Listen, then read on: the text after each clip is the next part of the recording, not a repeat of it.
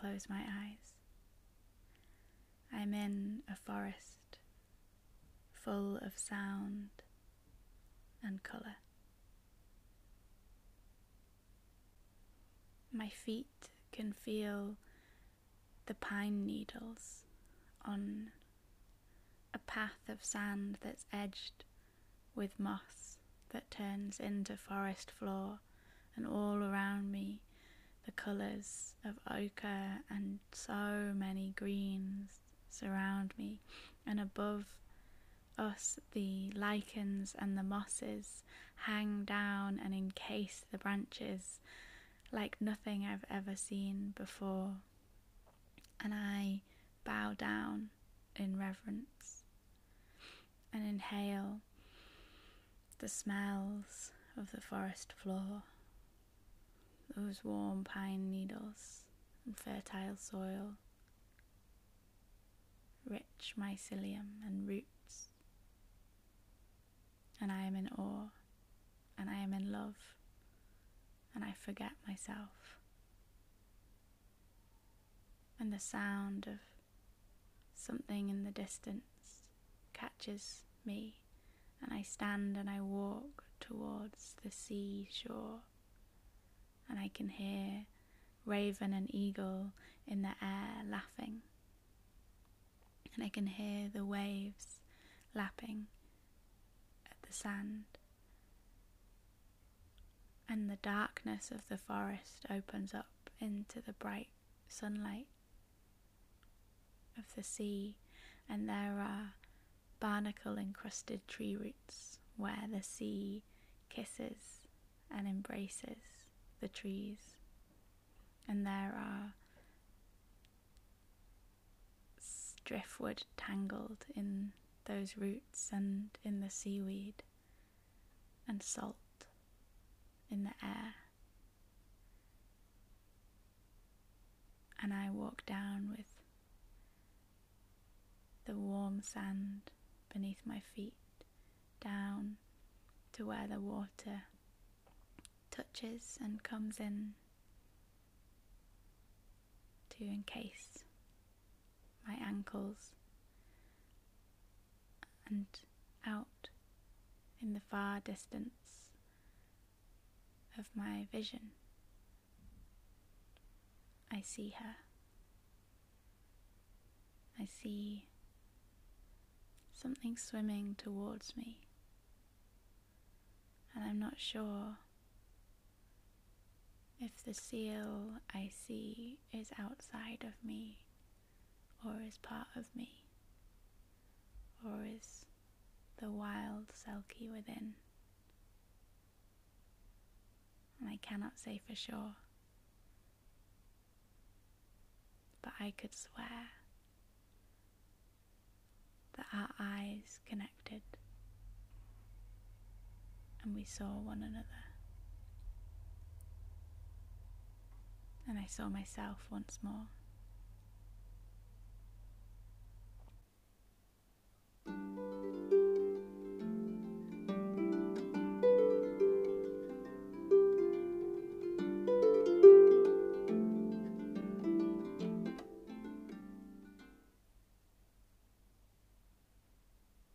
I first saw this forest in a dream. Was filled with mossy trails and tall trees and the sound of the sea, and it was so lucid and so vivid, I could almost taste the salt.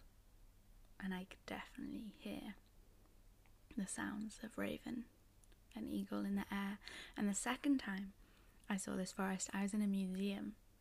I was in a museum of anthropology in Vancouver, in so called British Columbia so called Canada, also known as Turtle Island.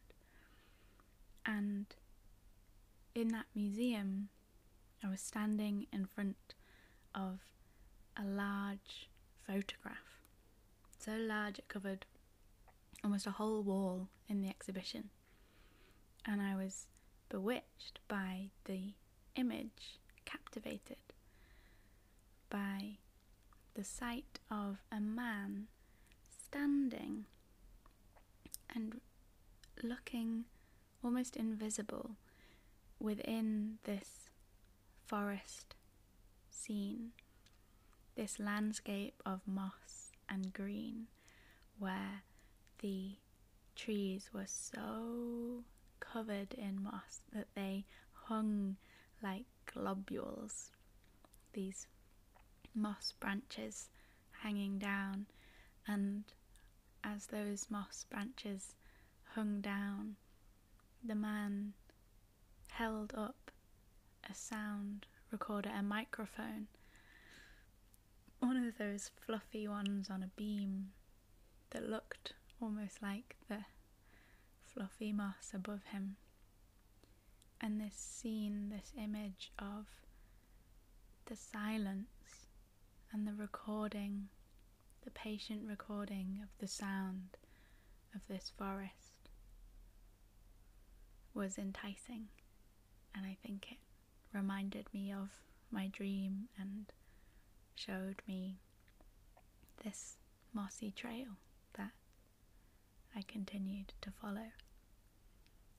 So I followed a mossy trail, and the third time I was in this forest, I was in the forest itself and I was surrounded by those dripping lichens and the branches that were so fully encased by moss and trees that were stunted by the bog and this damp silence that was so sensual that the only sane reaction was that of awe and reverence and that you might get in a cathedral and I fell to my knees and sunk into the sunk my fingers into the forest floor and sunk myself into the forest floor and I lay down and I looked up at the canopy and I guess without knowing what I was doing. Without knowing that it had a name. I bathed in the forest. And that was the beginning of what I'm now understanding is called forest bathing. So I let the sounds and the smells and the colours become like water and in a bath and seep into my veins, and it was a medicine that my dreams had sensed long before I actually arrived at that place, and I let in the wild edge of everything and let out the wildness in me, and they met on my wet skin, and I swear they kissed or at least embraced one another. Those long lost parts of ourself, our inner and outer nature, those thirsty souls. And another word for forest bathing or the practices of, of that nature connection. And all of these words seem imperfect for that embrace, that embodied embrace of the nature within us, that coming home in a physical place, be it at the edge of the world on the far north northwest of Turtle Island and the Haida Gwaii Islands, or if it's in the centre of a European city with its hustle and bustle, but it's creeping vines and weeds and silent spaces.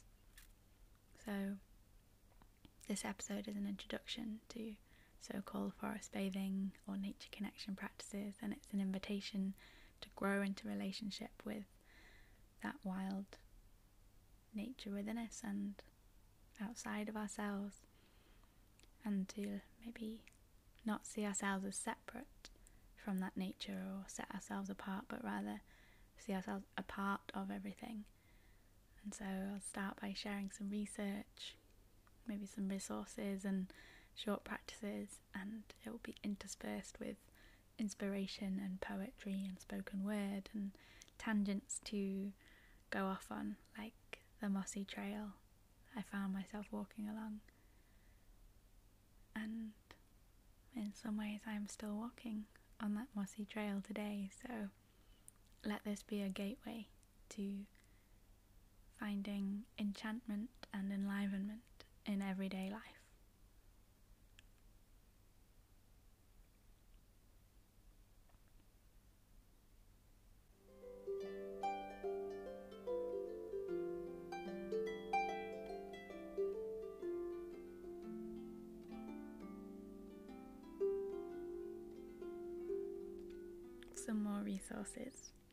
Have inspired me recently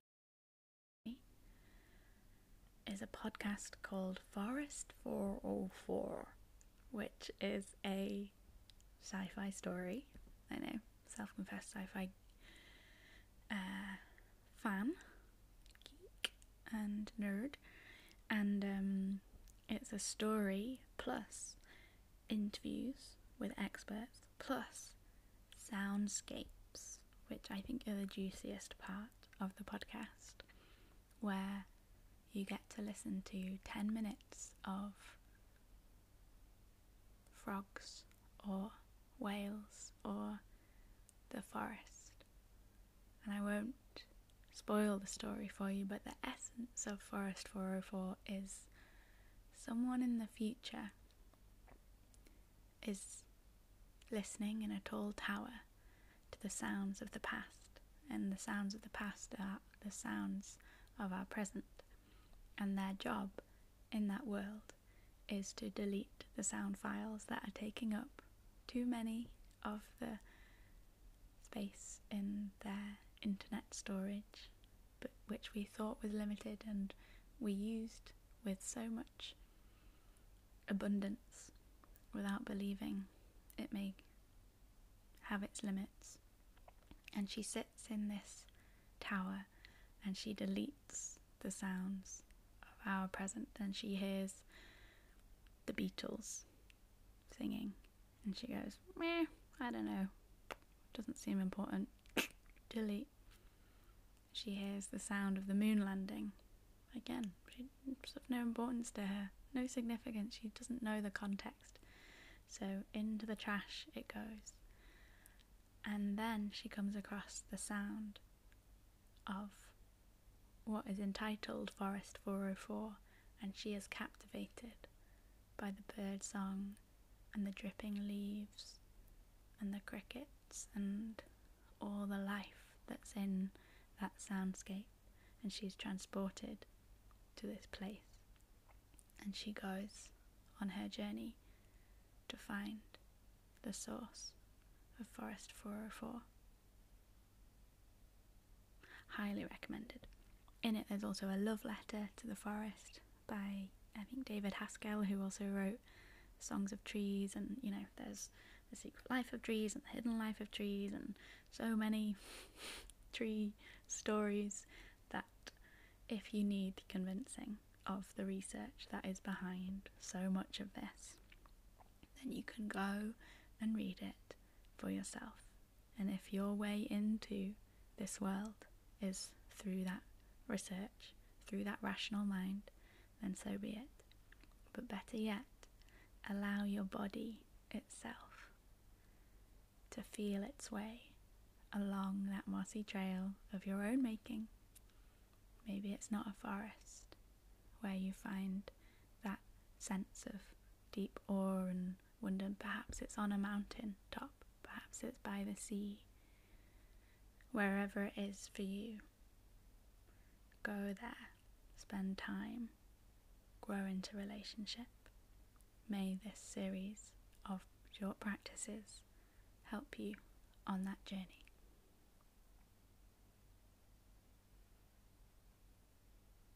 Practice number one.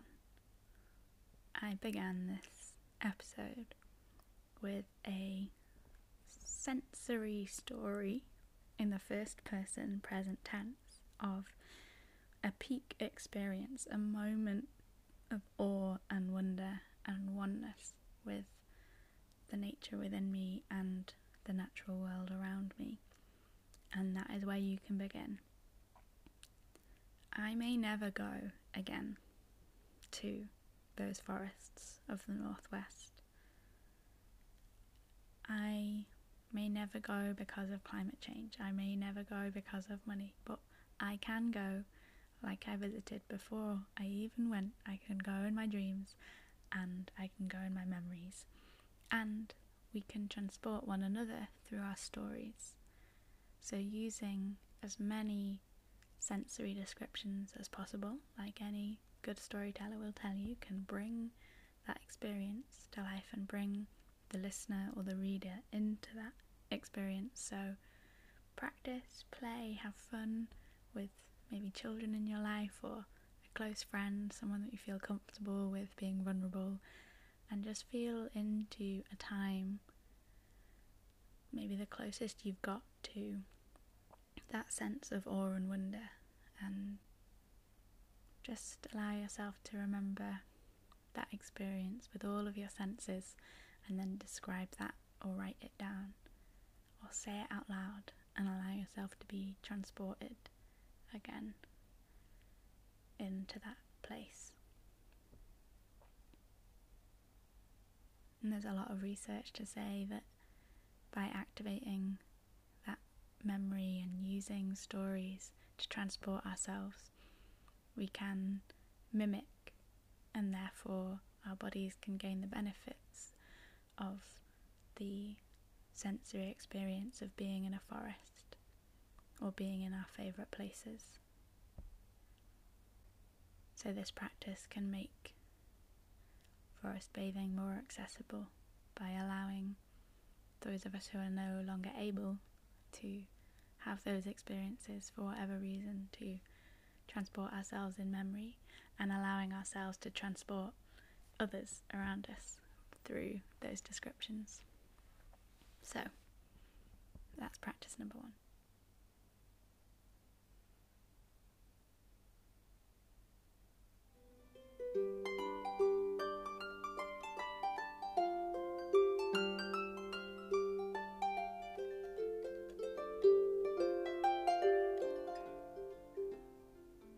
Practice number two is one that I already shared in a previous episode around sensory awareness, and it's just called 54321.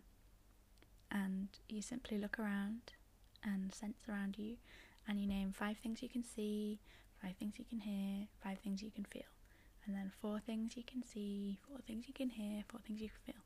Four four four three three three two two two one one one, and by the time you get to zero, or by the time you get to one, hopefully those uh, senses are more enlivened and you might be more out of your head and mind and more in your skin. You can also do a variation of that, which is also called 54321, but where you name five things you can see, four things you can hear, three things you can feel, two things you can smell, and one thing you can taste, and see where that takes you as well.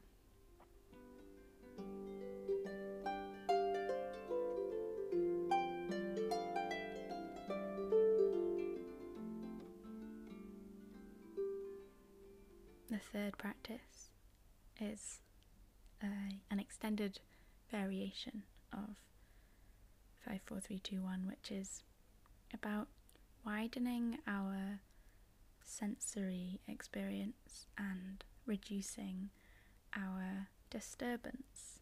So, widening our sense of awareness and decreasing the disturbance that we cause when we enter into a space. So, this practice is called Owl Eyes, Deer Ears, and Fox Footsteps. And you can imagine that this practice works quite well with small children, and if you have small children, you may want to play along, and if you are a small child or you have one inside you, you may also want to play this game. So, owl eyes. We use only a very small amount of our capacity for vision and sight, and we have kind of um, mammal eyes going out the front of our faces, looking out for prey. But we do have the capacity for peripheral vision, and we can practice widening and becoming more attuned to what is at the edge of our peripheral vision. So, one way you can do this is standing in a space and uh, trying not to feel like you look silly because you probably do, but holding out your hands beside yourself and opening them out in a wide circle and wiggling your fingers and just pushing them back so they're almost out of your circle of vision and sight. Um, and then allowing them to come forward again or up and down. So bring them all the way up to the top of your head and wiggling them there, and just noticing where the edge of your vision is and where it disappears. And you can play this with somebody else where they um, stand behind you and with your agreement and your full consent, they um, surprise you perhaps by wiggling their fingers into your peripheral vision and as fast as you can noticing where your sense of sight has been disturbed, also where you see those fingers just moving at the edge of your vision. So that is owl eyes. Deer ears. Again, we use very little of our sense of sound, and this can be heightened and practiced over time. For example, I was once on a walk with a naturalist while I was a junior naturalist, and said, How many birds can you hear, Bridget? And I named maybe three or four sounds, bird calls. And he said, I can hear maybe 14 or 15. He said, The practice is widening our sense of sound in sort of concentric circles.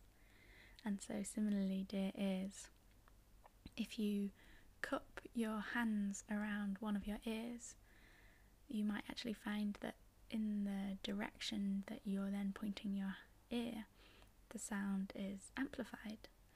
And similarly, if you cup your hands with your palms facing towards you um, on your ears, then you can actually hear what's going on behind you a bit keener than if you are just listening to the sound indiscriminately.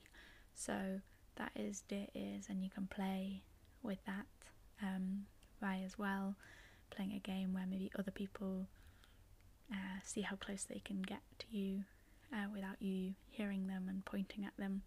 Um, various games to play, but if you're alone and you're discovering how to widen your senses, just play around with cupping your ears, closing one ear, cupping both ears, um, yeah, and noticing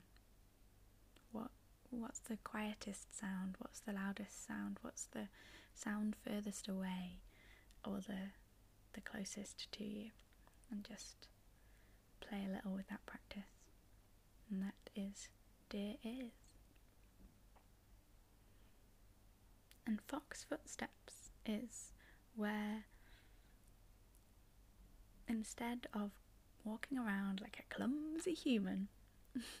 we put one step in front of the other, like we normally do walking, but one foot in front of the other, and as we do so, we place the ball of our foot rather than the heel, and we intend to make as little sound as possible. And as you do that, um, yeah, notice if you can not snap the twigs around you and really decrease the disturbance that you cause when you enter uh, a space and just notice over time whether that increases the slow return of the birds or the other than human beings that are in that space. So, fox footsteps.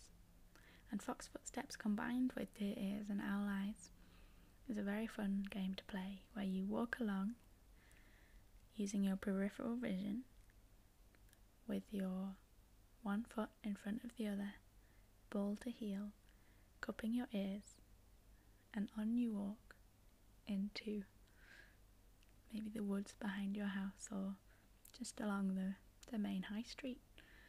And yes, you might get some strange looks, but hopefully you'll also get some new insights into the world on your doorstep, and you might meet some new creatures that you didn't realize were actually just too scared of your clumsy noises. So, that is practice number three.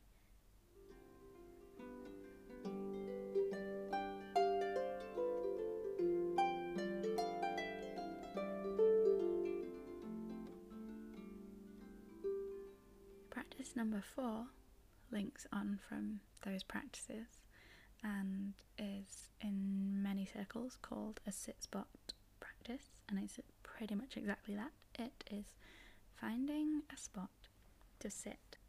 So, a sit spot is a place that you can choose to visit regularly and as close to every day if you can manage it. But if you're a perfectionist like me, you might not want to hold yourself to those standards.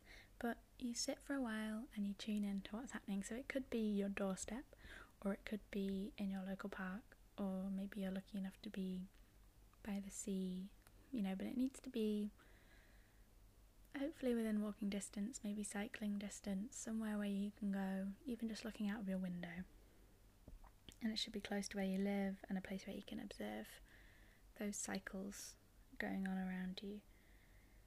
So, what matters is that you, it's a place that you want to go to. And my sit spot is down by the river just behind our house. It's about a 10 minute walk to get there and then when I get there, there's a path that's been closed because of a landslip. And so people do walk through it because it's a landslip that's not been repaired for a while, and people have discovered that you can go through still. But fewer people do. Many walk around and across the bridges nearby, and so I like to walk in with my fox footsteps and my owl eyes and my deer ears. Maybe not all at once, but really decreasing my um, disturbance and increasing my circle of awareness, and going to sit on the outstretched limbs of this large sycamore tree that bends out across the river. And so I'm extended in both the the water and the wood. And since sitting there over the last six months, I've been quiet and still enough and visited regularly enough at different times of day, in the dawn, in the night time, in the early morning to see an otter twice, maybe the same one, maybe a different. Um, less exciting, but pretty exciting at the time was a rat and a water vole, and then three baby owls hooting and exchanging and tweeting with one another. And then today, when I was there, I saw a kingfisher.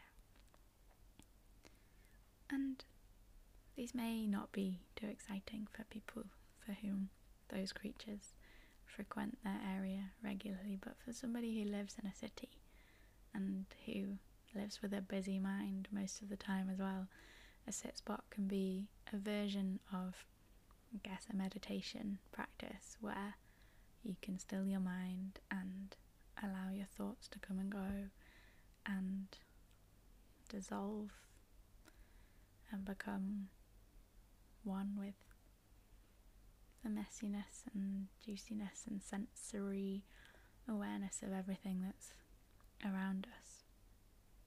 And there's a politics to growing into relationship to place and specific places as well when we grow up and are surrounded by a society and a culture that is very disconnected and disassociated from not just our own bodies but the body of the wider living, breathing earth and ecosystem that we are a part of.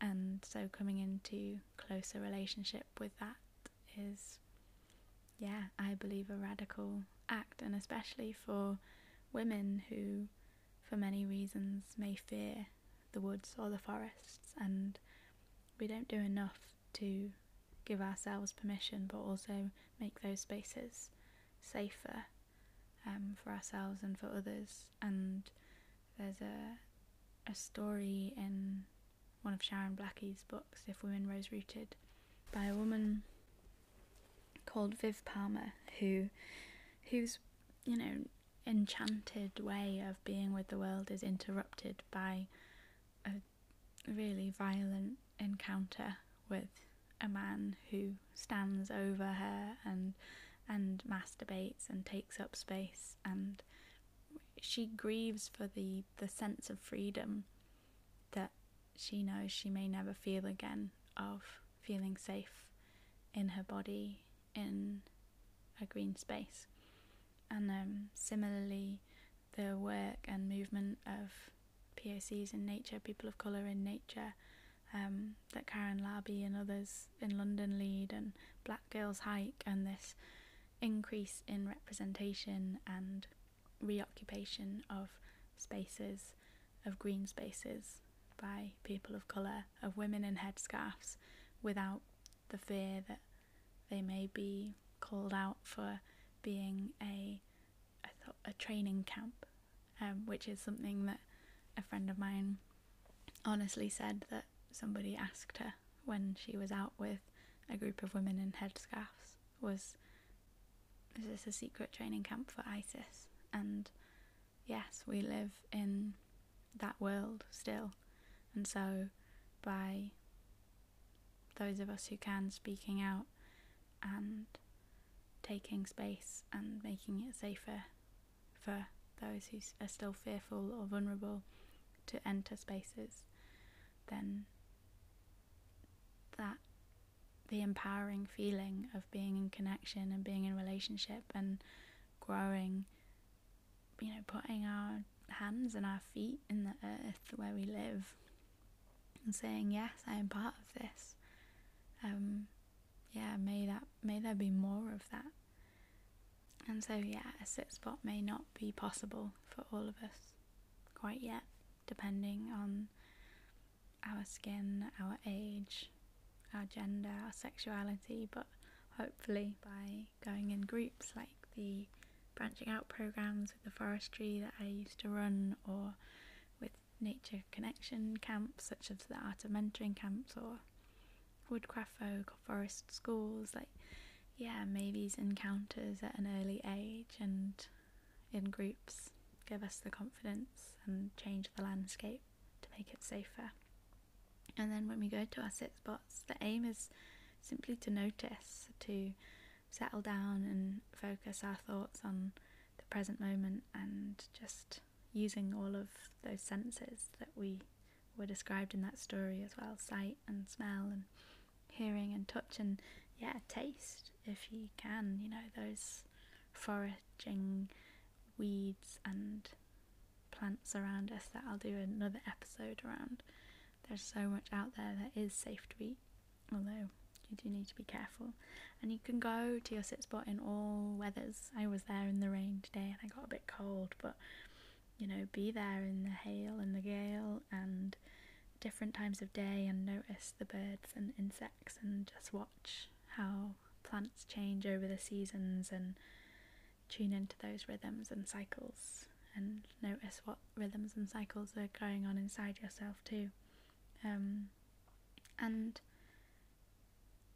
it's maybe not the aim, but it's perhaps sometimes the outcome of going to a sit spot regularly is that the world is animate may reveal itself to you, or you may see with new eyes the world as alive and using our imagination at first, perhaps as a gateway to ask what it would be like to believe that the world around us was capable of interacting with us and was alive.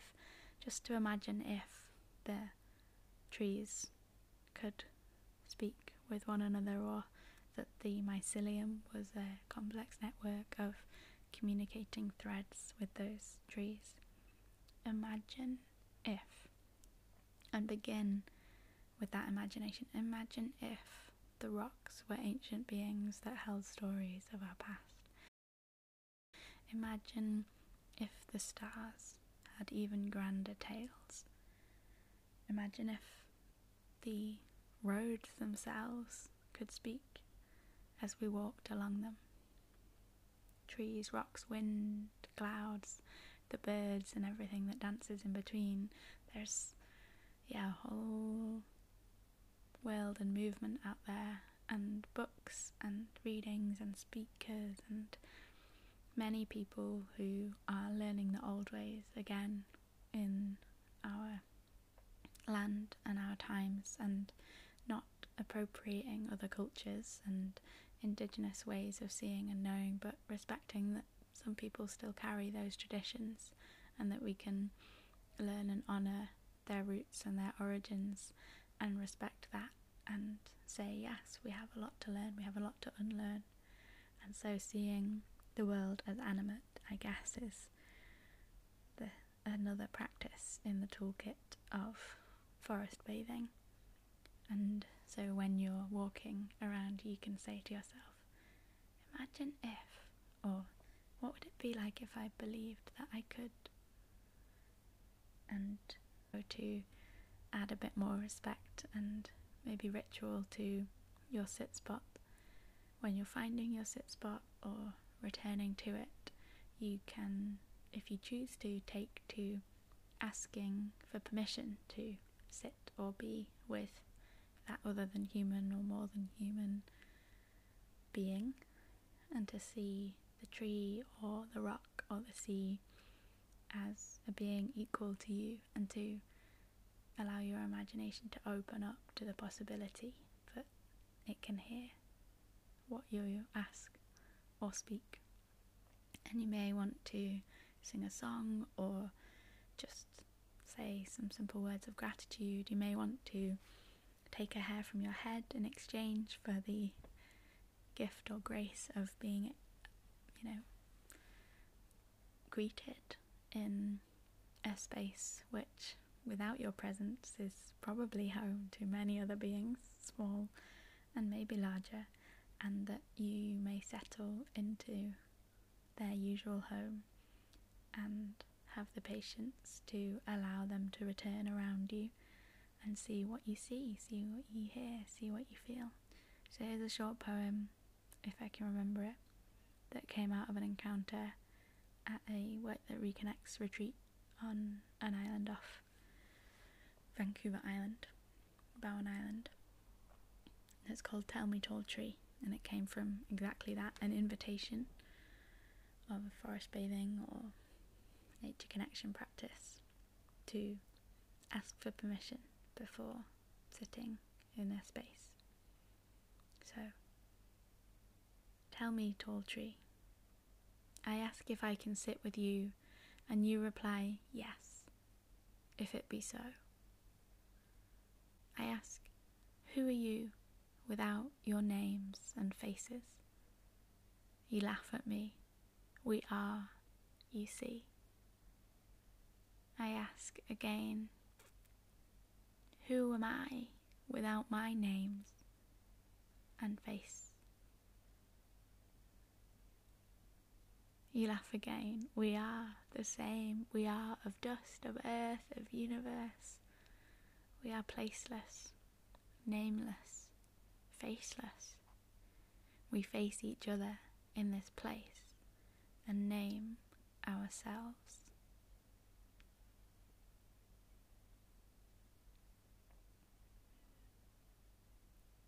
And before I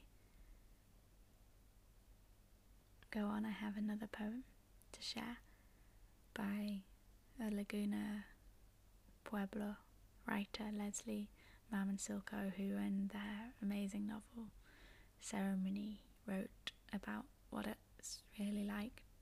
They wrote about how they see Western eyes seeing the world and how different it is from seeing the world as alive. So she wrote, They see no life. When they look, they see only objects. The world is a dead thing. For them, the trees and rivers are not alive, the mountains and stones are not alive. The deer and bear are objects. They see no life. They fear. They fear the world. They destroy what they fear. They fear themselves.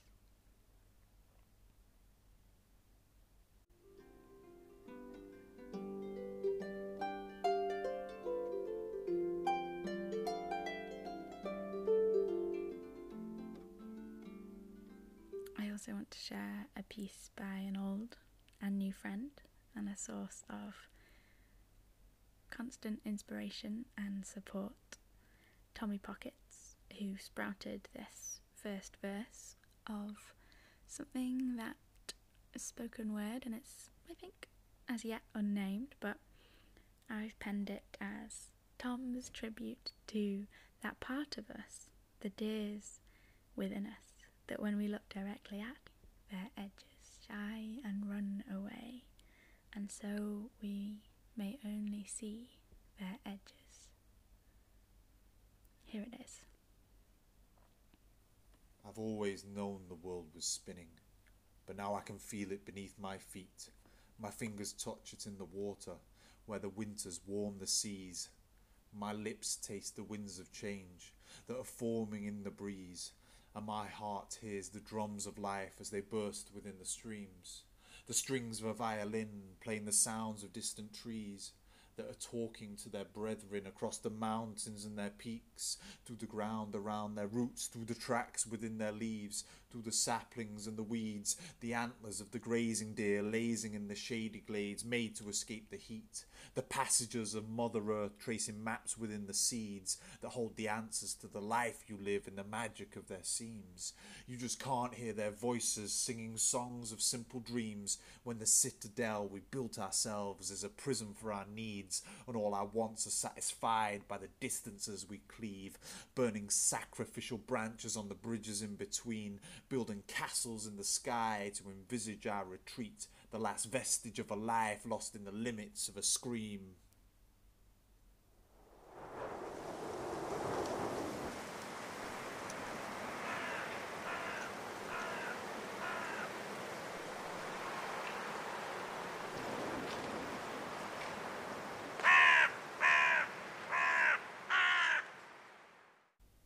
Okay, so there are many people to acknowledge in this episode.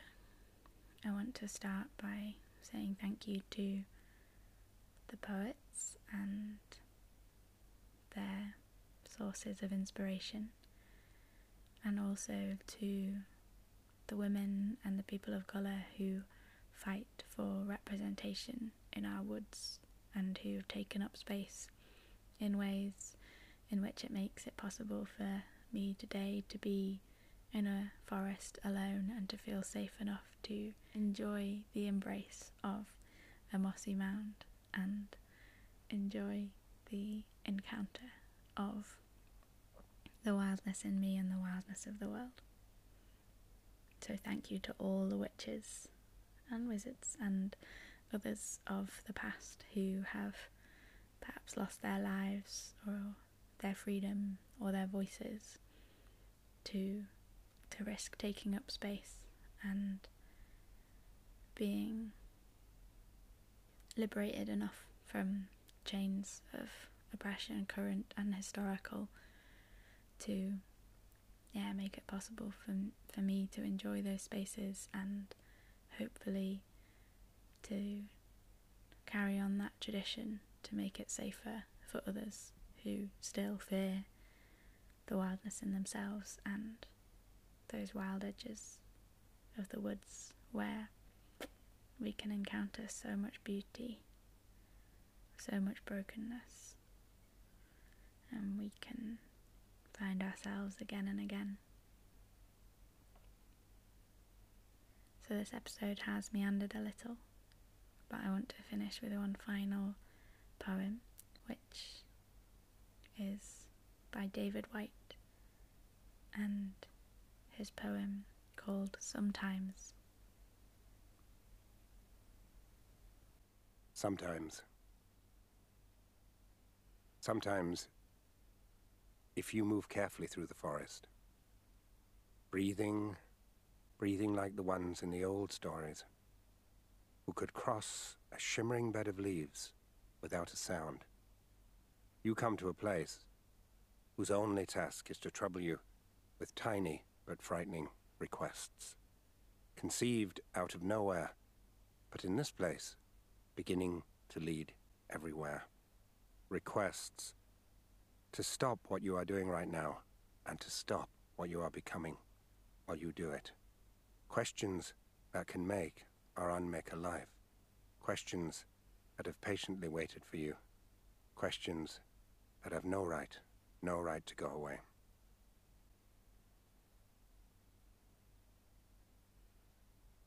Take care.